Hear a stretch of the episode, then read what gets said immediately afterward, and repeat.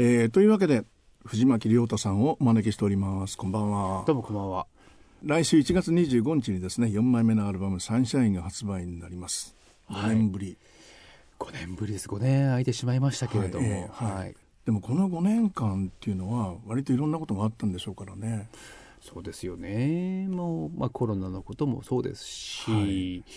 うんまあ世界的なこともあるかもしれませんし、そうですね。藤巻も地元山梨でフェスを主催してみたりとか、はいはい、まあ、いろんな意味で音楽個人としてもあった5年間だったと思います。はい、はい、でこのアルバムの前にですね、えー、シングルが、えー、4曲発売になっておりまして、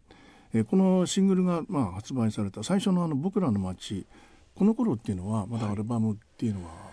この頃どころか、はい。まあ、最後の「この道どんな道」になるまでは、はい、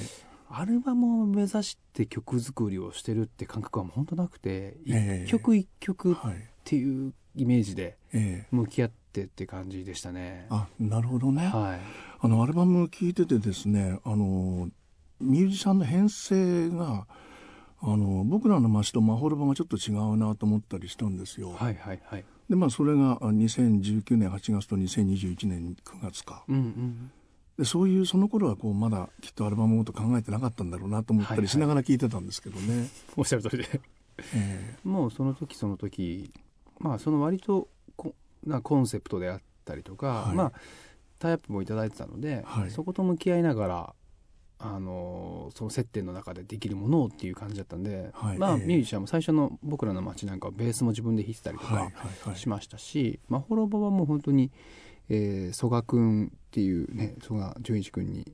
アレンジというか、そういうのもお任せして弦も入れてみたりとかっていう幅広いアレンジで、まあ自分もそこであのマンドリンを弾いてたりとか、なんか一曲一曲のチャレンジっていうのを積んでいった時期で、はい、まだまだ本当に去年2022年になるまではアルバムっていう気持ちで曲をまとめようって思ってはいなかったですね。あ,、はい、あのー、まあ、地元のフェスをやるようになったっていうのはやっぱりアルバムにこうつながってるわけでしょ？そうですね。なんかこう割と出てくださったアーティストの方って、はいえー、まあ、自分自身もレミオロメンからソロになって、はい、こうバンドもソロも経験してるみたいな方結構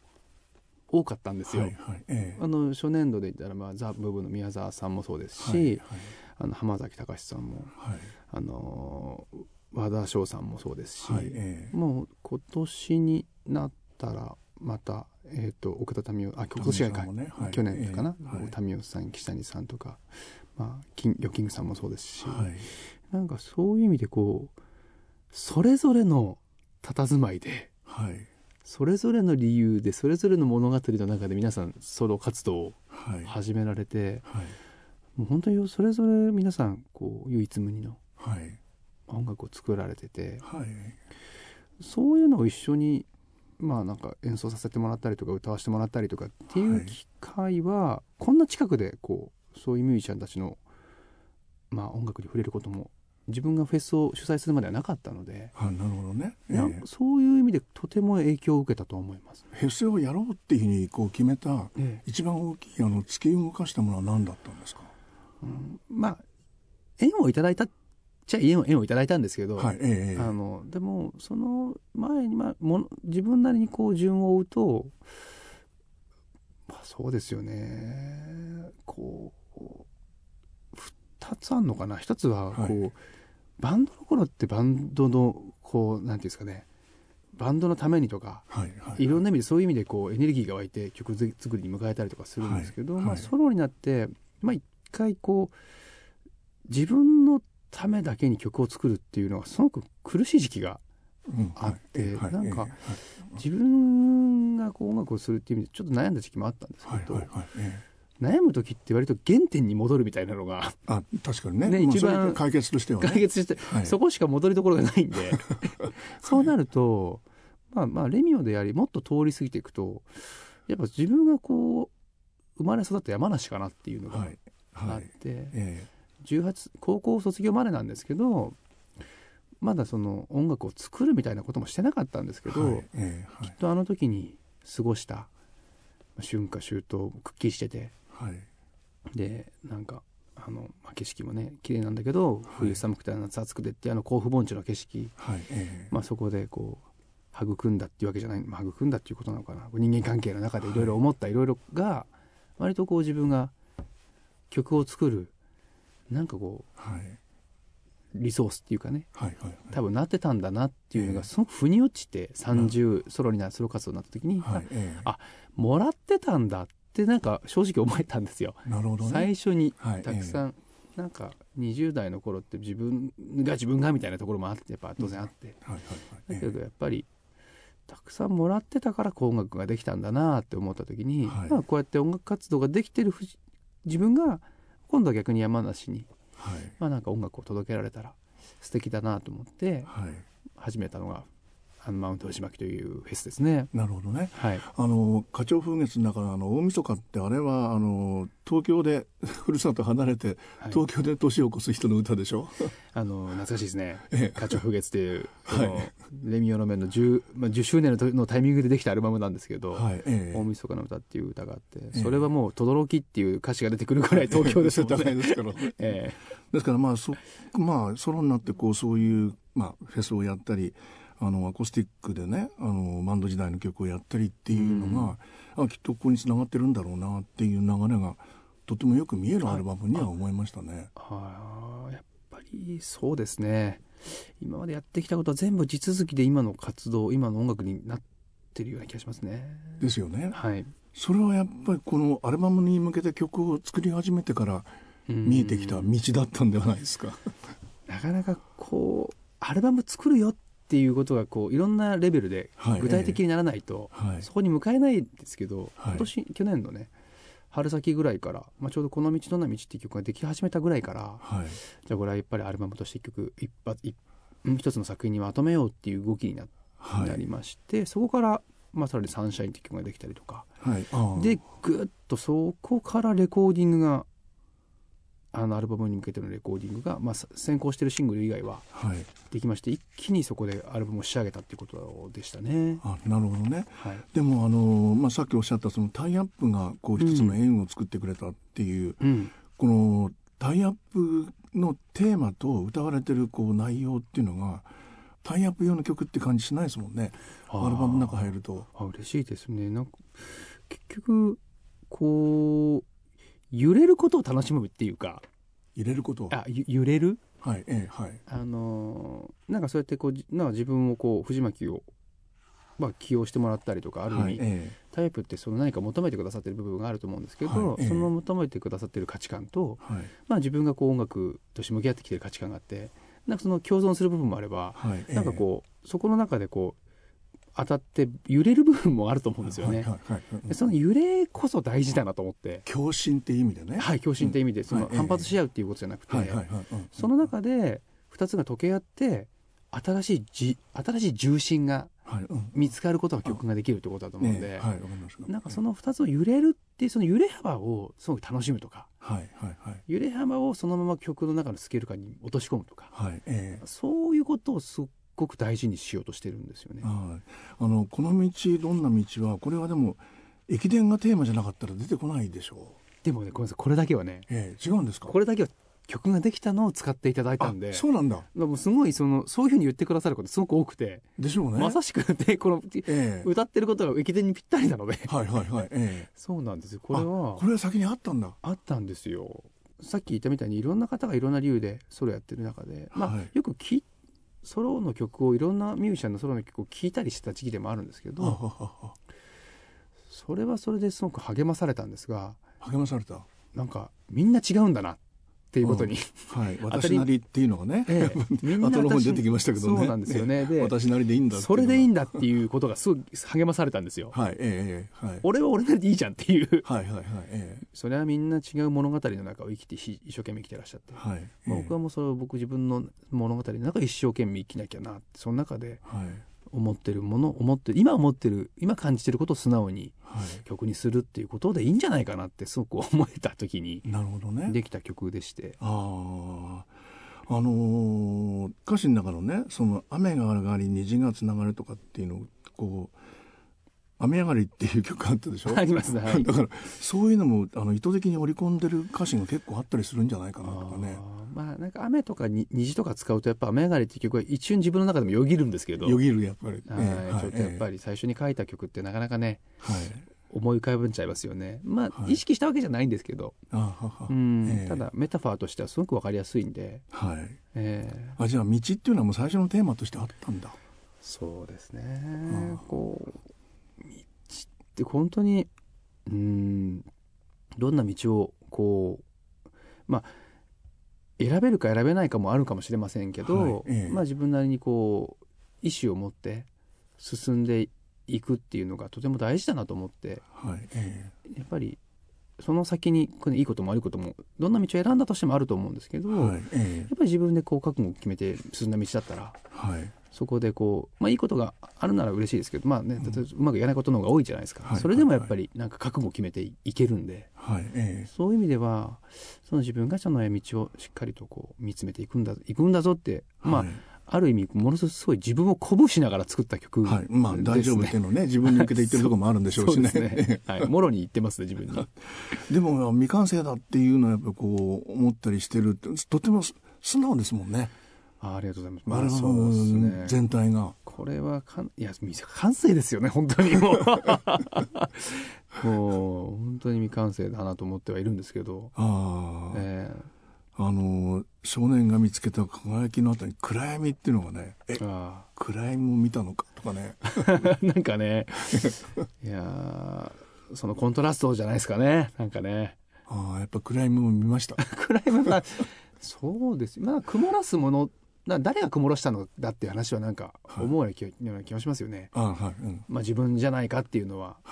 思うようになってるんですけど。あ思うようになった。うんなんかいろんなね外側のなんかこう要素で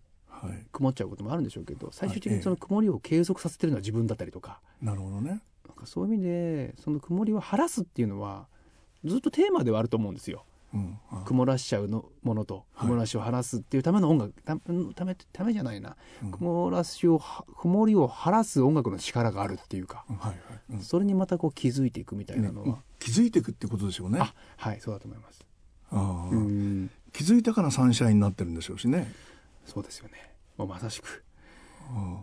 もうこのアルバムのタイトルにもしましたけれども。これはもう曲書いた時にこれタイトルにしようみたいな感じだった。んですなんかねうっすらと本当に一番最後までタイトルは悩んだんですけど、はいええ、ずっと候補ではあり続けましたこの「サンシャイン」っていう曲をできた時に、はい、このタイトルになる可能性高いなとは思ってましたね。で一番最後の最後まで悩んでまあ最終的にもサンシャインでいこうっていうふうになりましたけど。割と早早い段階で出てきた曲ではあった実はこの曲はもうかなり最後の方です。あこれ最後の方なんだ。割と。あ、えー、うんアルバムをこのアルバムの中ではかなり一番に近いぐらい最後の曲かなもしかして。1番か。2番ぐらいに、うん、最後に作った曲だと思いますね。なるほどね、うん、あの飛行機雲とかねこうあ滑走路でライブやったことあるなとかね。そういう懐かしいですね2006年。はい。あのー、まあ10年20年っていうこう区切りの年にまああのー、次の何かが始まったりっていうようなキャリアでもあるわけでしょう。そうか、まあ、確かにその「花鳥風月」ってアルバムがあって全部都道府県全都道府県回ったりとかして、はいえはい、でまあそこからちょっとまあ休止になっていくんですけど、はいえ、そこら辺からこうまたソロが始まっていって、はい、確かに10年っていうなんかなかなか読めないもんですね。はい。駆け抜けたっていう歌詞があったんでですけど、駆け抜けたっていう感じはあるんですか？ね、歌詞には「サンシャインは」まあ、この曲って割とこうねレミオロメンのメンバーに対して歌ってるって思われても思われるような曲でもあるとは思うんですけど、はいはいえー、まあ、確かにそういう意味では駆け抜けただろうなと思っていますし、はい、20代をね、うん、まあ本当にいろんな意味でうんソロになってからは駆け抜けるっていうよりももう少しなんかなんていうんだろうな、頭かきしむしりながらやって、なんか進んでることが多かったんで。はい、いうことだろうなと思って、うんまあ、あの、旗の、まあ、遠くの方で見てましたけど。ええ、うーんとか言いながら、悩みながらや、や、それの方がやってますよね。はい。でもまあそういうサンシャインにしてもね裸の王様にしても、はい、やっぱりそういうこう本当に率直な気持ちが歌われてるんでしょうし。そうですね。面白いことねこの裸の王様もレミオンの際もうその救出する前ぐらいにはデモはあったんですよ。あそうなんですか。デモはあってなんかそのまままあその藤巻でいうところの狼青年とかにも入らずに入らずに、ね、ここまで来て、えー、でもう一回こう振りむまあなんていうか見つめ直してみたらこれめちゃくちゃ今の心境にぴったりだなと思って。あ歌詞もあったんですか？歌詞もあってある意味バンドに対して歌ってるようなところもあったんですけどだけど今の自分も本当10年目だけどこうだなってまあ、えー、裸の王様みたいな時もあったし。うん。なるほどね、はい、このサンシャインの中のねその大人のふりしてみたいなものとかこの「裸の王様」っての同じテーマ。はいはい、はい、でもあるんでしょうしと思って。そうですね。でもそうですね。10年後に書いてもこんな曲歌作ってるっていうのは。はい、やっぱりそういうとても内省的な歌ができるようになったんですかね。どうなんですかね。そうかそういう意味でこうああ内政そうですねこう内政はすごく難しいですよねこう共感していただけるかどうかって分かんないなって思っちゃうと、急に筆が怖くて止まっちゃうんですけど。でこのアルバムはそういう感じないですもんね。そうそこもそれでもやっぱり生き切ろうっていうのが、ええ、まあそこを信じ抜いた書き抜いたアルバムであると思いますね。なるほどね。ええでミュージシャンでいうとですねこの片山さんってのはどこで出会われたんですか？これね高住って僕は呼んでるんですけど、はい、片山君は3年ぐらい前紹介してもらって出会ったんですけど、えー、なんかものすごく好きなドラマでもうアグレッシブで、はいえー、危機迫るドラマで。この人すごいですね。いいですね。いや素晴らしいんですよ。で特に一緒に彼と演奏する時は3ピースで演奏することも多いんで、はい、なんかそのねいっぱい楽器がいなくても、はい、なんかこうグイグイと引っ張ってくれてる部分穴まあその何か空間を埋めてくれるような ドラムも叩くんで、はいえーうん、そのその好きで、はい、で今回のアルバムもかなりですね。彼に叩いてもらってますね。はい、えー、やっぱり彼がいたからできたアルバムってことになったりあリズム隊で言ったら、ね、まあそうですね。そのベースの三友君そして、はい、えー、片山宮田君も素晴らしくて、はい、そのまあそうですね。そのリズム体がいたからできたアルバムっていうのは間違いないですね。それはこう自分が求めていたピースだったり、うん、こうなかなかあの思うようなアルバムが作れなかったり曲ができなかったりしてる時にピタッとはまってそれが次に向かう一つの歯車になったみたいなところそこまでの存在だったのかしら？そうですよね。いやでもななんかこう僕も一曲一曲まあアルバム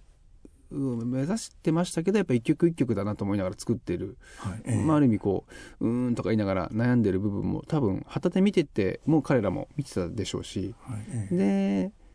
その中でライブは一緒によくやってたんで。あなるほどね。その、うん、新曲っていうよりもライブを一緒にやってた中で掴んでくれたものが結構あって、はい、それをこうなんか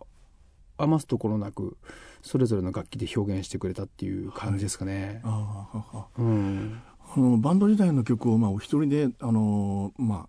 まあ、おやりになったりしたっていうことは、はい、こうどういう一つの答えになったんですか？セルフカバーアルバムは。まあ、セルフカバーアルバムは、まあ、 Acoustic Recordings っていうふうに、はい、え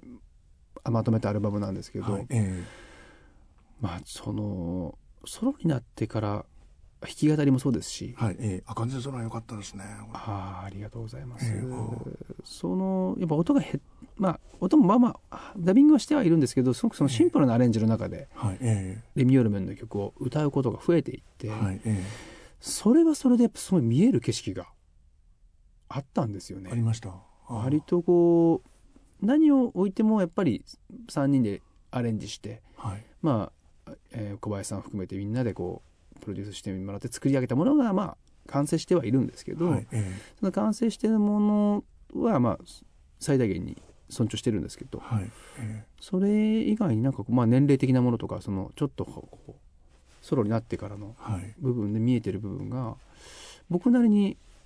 それはそれで素敵だなって思える部分があって、その軽やかさみたいなもので表現して一つ形にしてみたかったなというので。はい、うん、なるほどね、はい、俺はほん僕は本当はこういうこういうことがやりたかったんだなとかってことは今になって分かるみたいなこともあったり。そうですね、まあ、この曲で表現したいことってこういうことだったのかなとか、えー、はい。うん、いろんな発見はありましたね。なるほどね、えー、えー、まあ、そういうのもあって、まあ、僕らの町とかまほろばっていうあの、まあ、景色場所 そういう自分の始まりみたいなことになったっていうことになるんでしょうしね。確かに。この2人は一番こうなんか地元とか、はい。まあ、その田舎の風景とか、はい、そういうものを歌った歌ですね「まほろば僕らの街は」まほろばっていう言葉はこれはまあどっから出てきたんですか？えー、なんか好きな言葉がね あると結構携帯にメモったりしてて、はいええ、割と奈良とかをね旅した時にねなんか標語で出てたんですよ、ね、奈良？奈良奈良県。あはい、ええ、はいはい、はい、標語でいい言葉で調べてみたらすごくいい言葉で。大和は国のまほろばか。みたいなそうそうですね、えはいえ、でいい言葉だなと思いながらでこのお話をいただいて曲を作り始めた時に、まあ、ここのサントリーの北アルプスの天然水っていう、はい曲をテーマに作らせてもらったんですけど、はいえー、何度も何度もその長野県の大町っていう場所に向かって、はいえー、まあ、本当に北アルプスが本当に綺麗にそびえるで水が美味しい町で、はい、まあ、田園が本当広がってて。はいまあ、放浪場だなって思ってしまったんですよね、そこで、ね。なるほどね。なるほどね。はい、ええ、その、特にね、この曲は、なんていうんだろう、我々もほら、あの、効率を求めたりとか、はい、ね、便利さを求めたりとかして生きていく中で、はい、なんかすごくその便、ね、豊かになればいいんですけど、はいえー、豊かになる一方なんかこうカリカリカリカリしちゃったりとか、はい、気持ち的に余裕が生まれてんだか生まれてないんだかなみたいなことを思ってた時期でもあったんで、はいえー、その田園風景を見ながら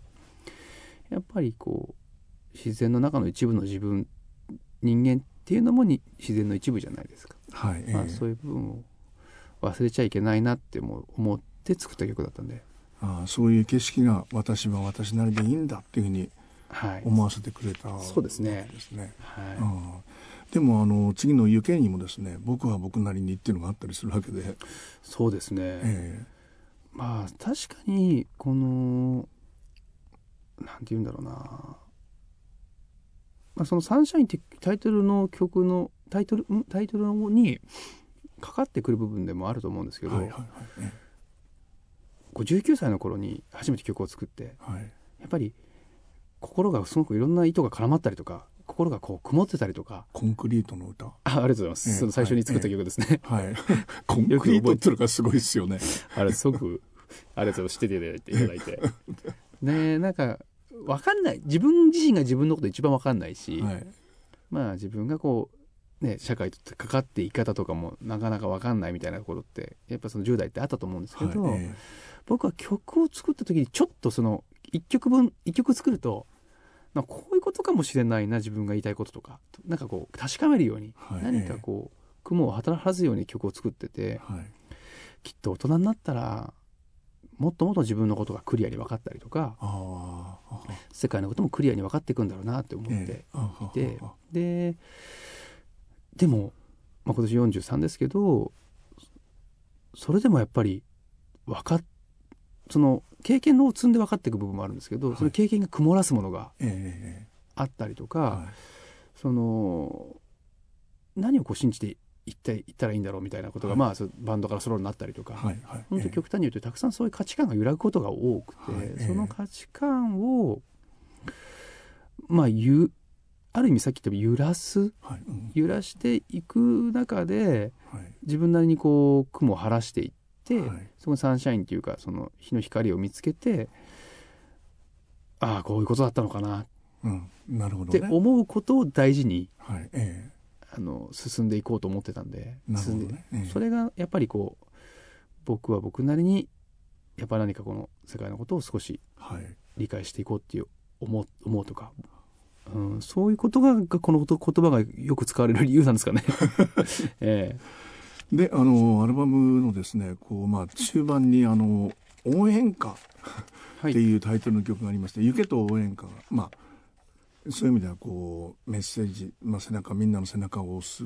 まあ、前に進んでいこうっていう、まあ、歌でもあるわけでしょ。う、はい、もうこういう応援歌っていうこのタイトルがとってもストレートで、そうですよねこれはですねもう地元の僕の母校が一回合併されて高校高校が。でその新しい新設校に校歌を作らせていただいたんですよね。あそうなんですすごく光栄なことでして。でその高校が10周年を迎えた時に、ええ、あのその高校に、まあ、笛吹高校という高校に行ってあの公演ライブミニライブさせていただいて、はいはいはい、で、えはい、その時に年の離れた後輩ですけど、はいえ、初めてちょっと縁ができていろいろ話してみたりとか、やっぱり僕たちの時代よりもやっぱり皆さんしっかりしてるんですよね。あそうなんですか。つまり時代が厳しいんじゃないかなと。あ今ね。で,、うん、でやっぱみんな一生懸命こう生きてるっていうのがすごい伝わって、はいはい、でまあそうやって縁ができた時にうんまあその音楽で何かこう応援したいなっていう母校の後輩たちをっていうところでもう本当そそのままで。なるほどね。その母校の後輩たちに向けて作った歌ですね。なるほどね。でそういうとっても分かりやすい音の後にですね「千遍番歌」これはすごかったですねこの歌も。なんか初めてこう16っぽいビートで、ねはい。ええ、あんまり藤巻的にはないんですけど。ないですよね、え、うん。ちょっとこの曲もそうです。最初は「マイナビ」っていう CM 用に作ったんですけど、はい、まあそのワンコーラスだけだったんですけどそこから本当にこう広げていって、あの16っぽい感じを取り入れて、はい、まあ割とこう自分なりにはこう面白がりながら作れた曲ではありますね。あまあ、これはこうこういう曲そういう、まあ、あのタイプの曲にしようっていうことで作ったんですか？そうですね。これはもうスタッフさんと話しながらあんまりないよね16ビートの曲みたいな、えーはいえー、チャレンジしてみる？ってこういう機会にっていう話で、はい、あじゃあしてみたいなと思って、えー、まあ作ってそうですねこうカッティングしたりとか、はい、うん。でコード進行も実はサビも、えー、メロも同じでなんか同じようなコード進行の中でこうメロディーが変化していくみたいな、はい。えー、ふわりも違いますね。はい、ね、そういうのをこうミニマルっぽいっていう、まあ、ミニマルではないか。まあちょっとそういうファンキーな感じで、はい、これもあの高住さんがいたからなのかなとかね。まあそうですね。これもなんかえっ、ー、とこれは一回ちょっとワンコーラスぐらいのデモは自分でプロデュースで作ったんですけどでもなんか自分で打ち込んだのがまあなんかそんなほんの機械的だったんであの高住君のドラムでかなりこのぐらい転がるかっていうのはものすごいこう分かりましたね。ああ、なるほどね。グルーブが。でその中にですね花鳥風月が出てくるっていうのが、そうそうそうこれはね。面白いですよね。これはもう意図的なんでこれは意図的になんかちょうどふわりも良かったんで。あはい、これもうあのなんて言うんでしょうね。あのバンドとつながってるよっていうようなことの、うん、こう一つのあの暗示でもあるんですかね。いやーなんかあんまりそこまで深くは考えてなかったですけど なんかこう最初のまあそのマイナビっていうのもやっぱ農業を推奨するみたいな CM だったんで、なんかそういう意味ではこう外が世界がこうなんかこう開なんかねなんていうんですかね、えー、まあ花鳥風月が本当伝わるような、はいえー、えー、まあそのまま言葉を選んだって感じですかね。千遍版画の後にですね8ビートのヒーローズが入ったりしてるっていうそう、ね,、いう流れ方がねあれはもう聞きやすい要因にもなってるんでしょうしね、これはもう本当にウルトラマンのために作った曲なんでヒーローズは。で、あのー、後半にですねこの「さよなら花束」とこう花びらのメロディーっていうのが、うん、これも一つの対になってるそうかもしれませんね。曲に聞こえましたけどね。まあそうですねこの2曲はまあこうまあいろんな、ね、物事にこう始まりがあったら必ず終わりがあるっていうのは、はい、頭じゃ分かってるんだけれどもなかなかその全部こうなんていうんですかね自分の消化で消化できないことの一つじゃないですかほとんど。はい、で出会い方も別れ方も選ぼうと思ってもそこまで選べない選べるもんじゃないかもないとも思いますしだけど約束はされてるんだと思うんですよ出会うってことは。はいはい、だからそのなんか出会った時間を本当に大事にいきたいなっていうこう一つ願いですよね。うん、もうそういう願いをこう曲にした特に「さよなら花束」はそうですし、はい、はい、ある意味対になってるかもしれませんね「さよなら」あの花びらのメロディーも。はい、まあ花鳥風月っていうのもありましたし「あの花になる」とかね「花になれたら」ありがとうございます。そういう曲もあります。でソロになってからもねあったりっていう、えー、やっぱりそういうあの花鳥風月の自然の何かっていうのがいろんな形でモチーフになったりしてる、うそういう流れの中の曲でもあるんでしょうけど、はい、この「花束」っていうのがね、うん、あの花はいっぺん殺して作るもんなんだっていう、うん、まあそうですね。ああと思ったのはそこですね。まあなんて言うんでしょうかね「その手向けて」っていう歌詞があるんですけど、はい、うん。これはまあ何のね何をこうここにで感じてもらえるかっていうのは分かんないんですけど、はい、うん、うん。だけどなんて言うんでしょうかね。でもその分何かをこうつないだりとか、はいうんはい、なんかその分何かをこう届けたりとか思いをね、はいえー、何か断ち切って何かを届けるとか、はい、何かそういうようなことをしながら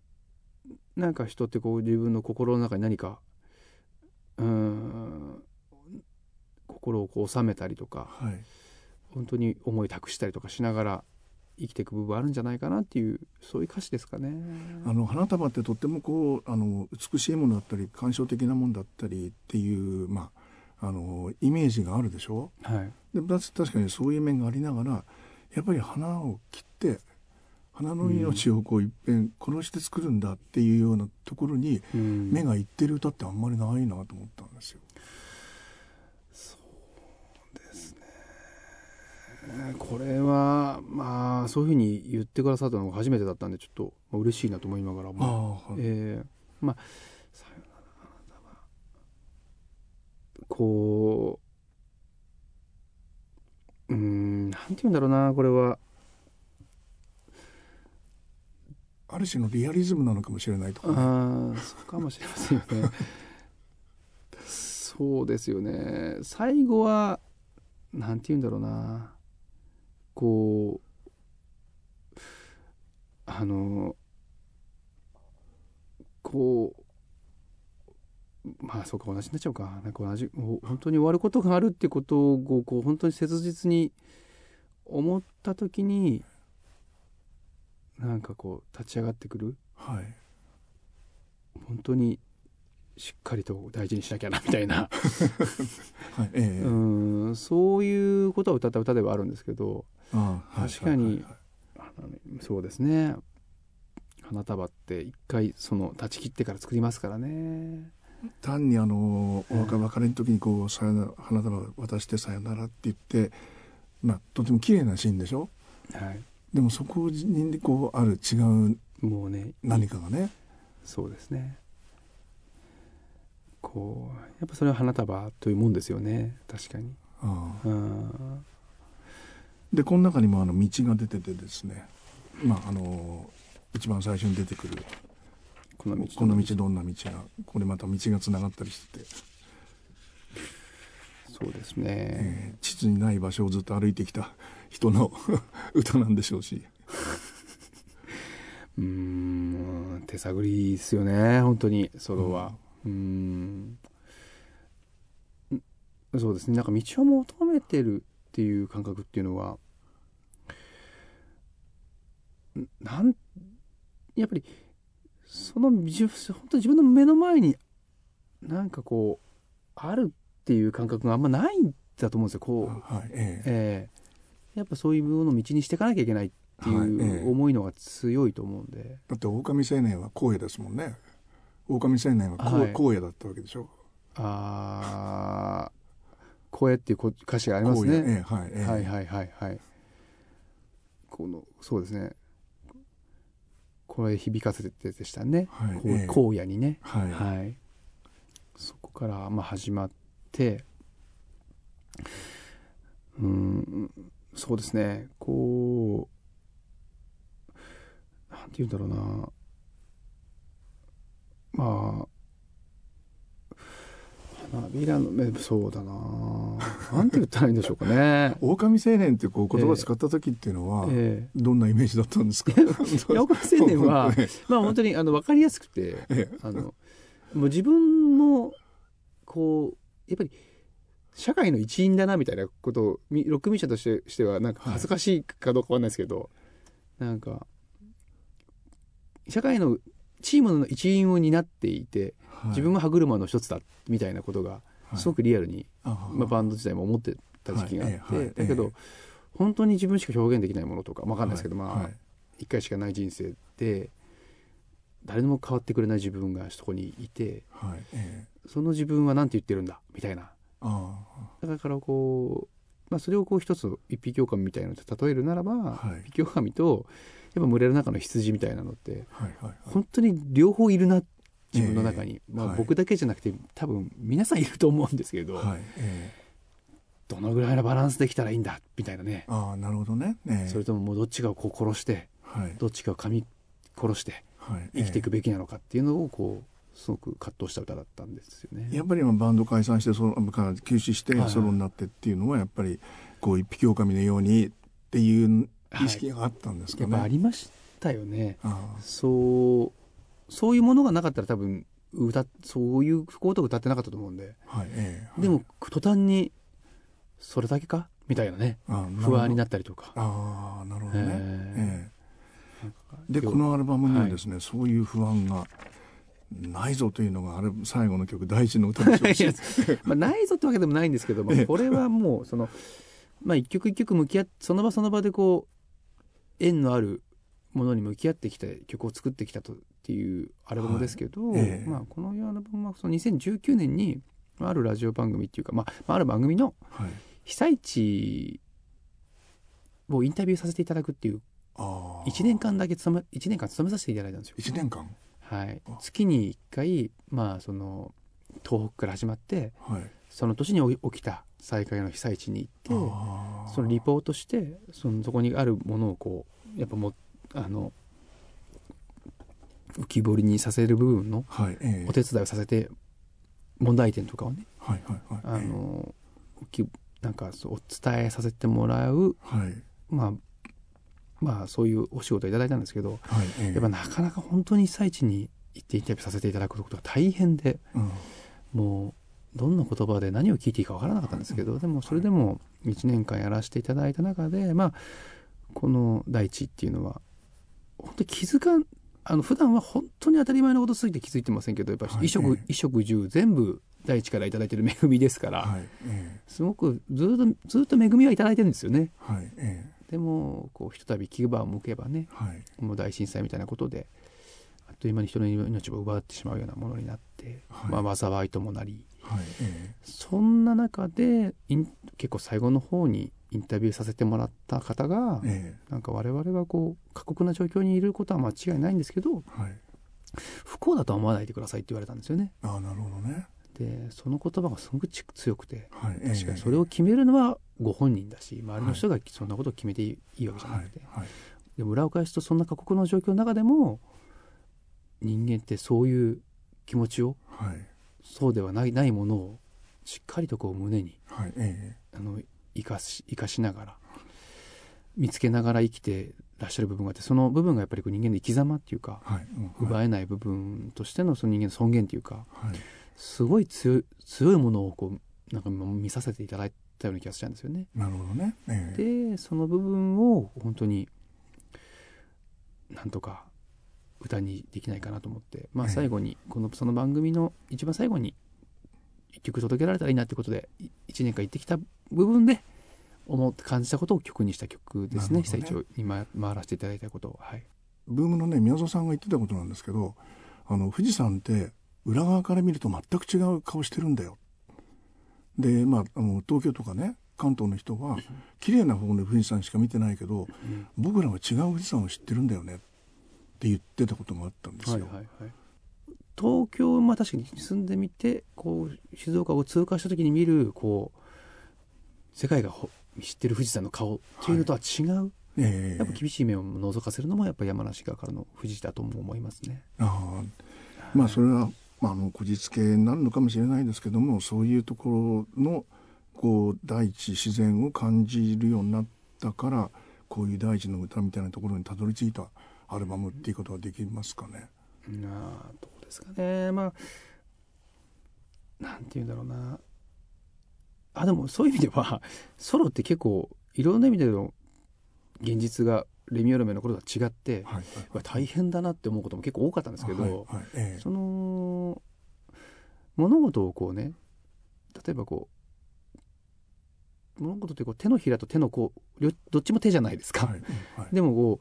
うネガティブな方向ばっかり見てるんじゃなくて、うん、ひっくり返すっていうか、はいはいはい。うん、同じ手なんだから、あの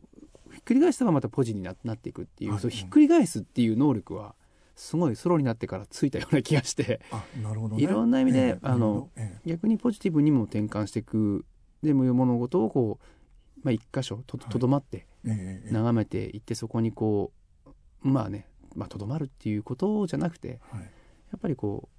うある意味こう返していくっていうかね、えー、そういう力は大事だなと思いながら。えー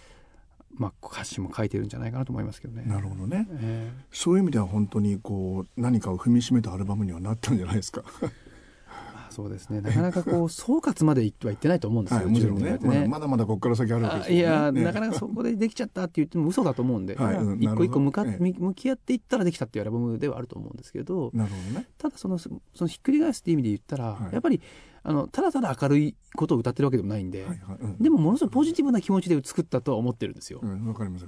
だからそのポジティブさを表現できるようになったっていうのはもしかしたらこうその10年でやってこれた部分がもし現れてるんだとするならば、はい、それはとても素敵だなとは思ってますけどね。なるほどね。はい、大地の歌はそういう歌なんでしょうね。はい、まあ、この曲はちょっとなんかまだわからないですけど自分でもね。あそういう作ってもはいなるほどね、はい、あちょっとこれからも歌っていきたい歌っていかなきゃわからない曲かもしれませんしね。あなるほど